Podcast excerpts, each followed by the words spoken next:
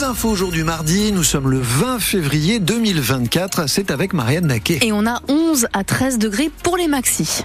Et nous avons ce matin entre six et huit degrés, des températures fort agréables pour un mois de février, accompagnées d'un peu de brouillard, de nuages, de peut-être quelques gouttes de pluie dans la journée, mais pour certains, ce matin, le ciel est déjà étoilé. Il faut en profiter. Sur votre route, la cent cinquante, ça commence à se charger ce matin et ça remonte. Je suis en train de, de remonter sur ma carte pour voir un petit peu. Jusqu'à Saint-Jean-du-Cardonnay environ, nous avons des difficultés dans la descente, mais cela prend quelques minutes supplémentaires. C'est pas encore le gros bouchon. La descente de Bon Secours du plateau Est, direction Place Saint-Paul, on parle de six minutes de bouchons pour rejoindre la place.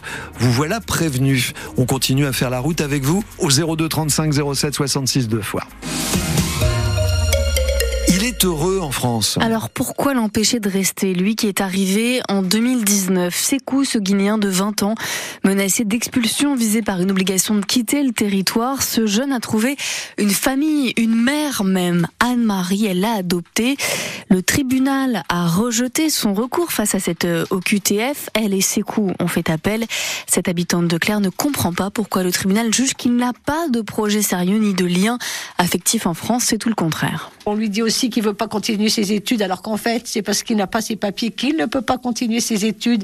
Il a encore des liens très forts avec les professeurs de chez Lanfri, avec qui il a eu des très très bons rapports. Il est sorti premier en lauréat en tant que maçon. C'était un élève, je pense, modèle, ils le disent tous. Euh, donc, euh, tout ça, tout ce que dit le tribunal, pour moi, est faux. Maintenant, euh, je vois pas pourquoi ce garçon ne coûte rien à la France. Il a toujours travaillé. Moi, je m'en suis occupée. Il a rien demandé comme aide. C'est quelqu'un en plus qui est tout à fait fiable, sérieux, extrêmement bien inséré. Il a plein d'amis, il travaille avec les Restos du Cœur. Il est très populaire. Et les gens, les, les gens le trouvent formidable, l'aiment en général dès qu'ils le voient. Donc je ne comprends pas. L'audience d'appel aura lieu à Douai dans les prochaines semaines. Une pétition intitulée pour que Sécou reste avec sa mère est en ligne sur change point org. Elle a déjà recueilli plus de trente-trois mille signatures. À Gonfreville-l'Orcher, un épisode de torchage cette nuit à l'usine Total Énergie. Conséquence, à éclairer le ciel à Bray sur plusieurs kilomètres. Cet exercice était prévu de longue date hein, suite au redémarrage d'une unité vendredi dernier. Il doit cesser dans la journée. L'espoir était mince et pourtant... Il y avait peu d'optimisme hier quant à la reprise des abattoirs de Forges-les-Eaux et pourtant, ils ont trouvé un repreneur. Le groupe H-Market, une chaîne de supermarchés basée en Ile-de-France et qui vend de la viande halal. Elle promet de maintenir l'activité et les emplois. Coup dur en revanche, fini l'abattage des porcs.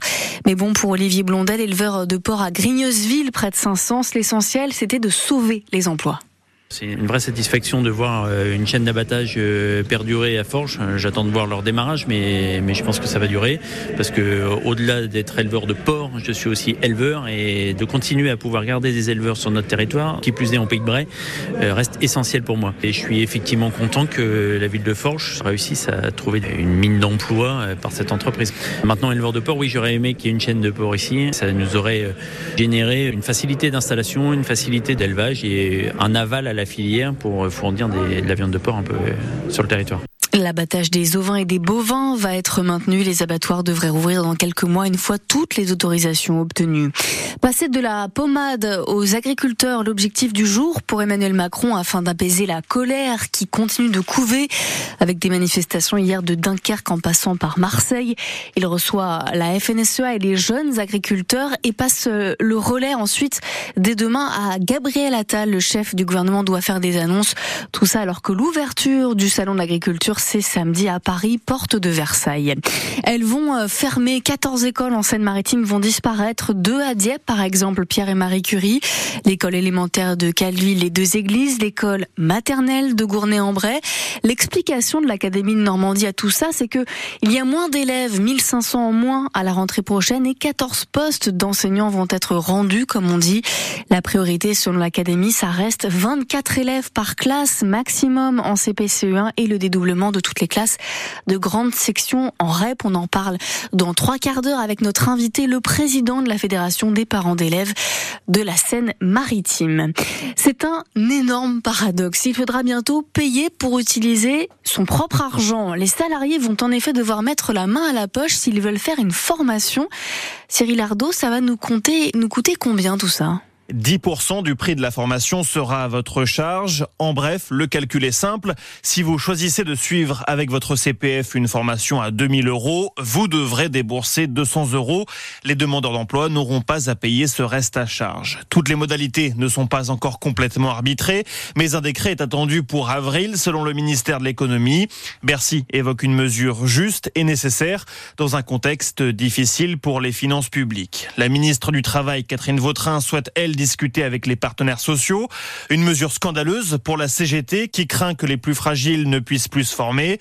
Le syndicat Force Ouvrière, quant à lui, regrette une détérioration du droit à la formation professionnelle quand la Fédération des organismes de formation dénonce la brutalité du calendrier. Payer donc pour utiliser son compte personnel de formation, cette mesure a été annoncée hier dans le cadre du plan d'économie de dix milliards d'euros. Cela devrait permettre d'économiser deux cents millions d'euros. C'est à lire sur francebleu point fr. France Bleu Normandie, je vous donne l'heure, ça c'est toujours gratuit, il est sept heures trente-six. Les Diables Rouges ont une nouvelle fois enflammé le stade Diochon. Après leur victoire contre le Red Star hier un zéro, gros exploit puisque le Red Star était et reste un premier de national. Grâce à ce succès, les Rouennais, eux, gagnent quatre places au classement, ils sont sixième ce matin. Un nouvel entraîneur à l'Olympique de Marseille, à peine séparé d'un commun accord de Gennaro Gattuso. Le coach italien, pour un mauvais résultat, les dirigeants lui ont trouvé un successeur. Le Montpelliérain Jean-Louis Gasset, soixante-dix ans, ancien sélectionneur de la Côte d'Ivoire. Marseille, tiens, qui sera l'adversaire des Dragons de Rouen ce soir pour la quarante et unième journée de Ligue Magnus. Les hockeyeurs rouennais reçoivent les Marseillais cinquième à l'Île-la-Croix, coup d'envoi vingt heures. Et si un parking inutilisé se métamorphosait en ferme ? Alors là, tout de suite, c'est un petit peu dur de visualiser. C'est pourtant le projet du bailleur social Habitat soixante-seize. Il possède un parking en sous-sol, inutilisé depuis plus de dix ans dans le quartier résidentiel des Boutières à Grand-Couronne dans la métropole rouennaise. Alors pourquoi pas ne, ne pas y faire pousser des champignons ou autres petites pousses ?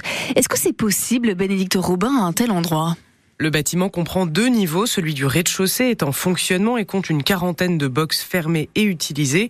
Celui du dessous est désaffecté depuis des années. On a huit cent cinquante mètres carrés ici, ça fait un bel espace. Que Florent Dubuc, responsable qualité, sécurité, environnement chez Habitat soixante-seize, voudrait bien voir revivre. Donc aujourd'hui c'est cloisonné dans des, dans des boxes, comme vous le voyez, hein, des racks métalliques, mais tout ça, tout ça c'est démontable en fait. Donc euh, selon l'activité qui pourrait être mise en place, on pourrait euh, imaginer démonter euh, pour en faire euh, un espace un peu plus grand et modulable. Les activités qu'il recherche, ce serait la culture de champignons, de micro-pousses, de petites plantes, tout ce qui pourrait pousser dans cet environnement un peu contraint. On est semi-enterré, effectivement. Donc voilà, la température est relativement stable, mais c'est vrai que sur, euh, entre l'été et l'hiver, on a quand même un, voilà, une différence de température. Entre la nuit euh, et le jour, surtout en hiver, euh, là aussi, on peut avoir des températures qui varient. Mais peut-être qu'en isolant euh, les murs, en faisant d'autres apports euh, de chauffage euh, ou autres, euh, ça pourrait permettre de limiter ce gradient de température. Tout est envisageable, tient-il à souligner, et surtout avec du soutien et des aides financières pour ceux qui voudraient se lancer. Et si vous êtes intéressé, l'appel à projet est à retrouver sur le site d'Habitat soixante-seize.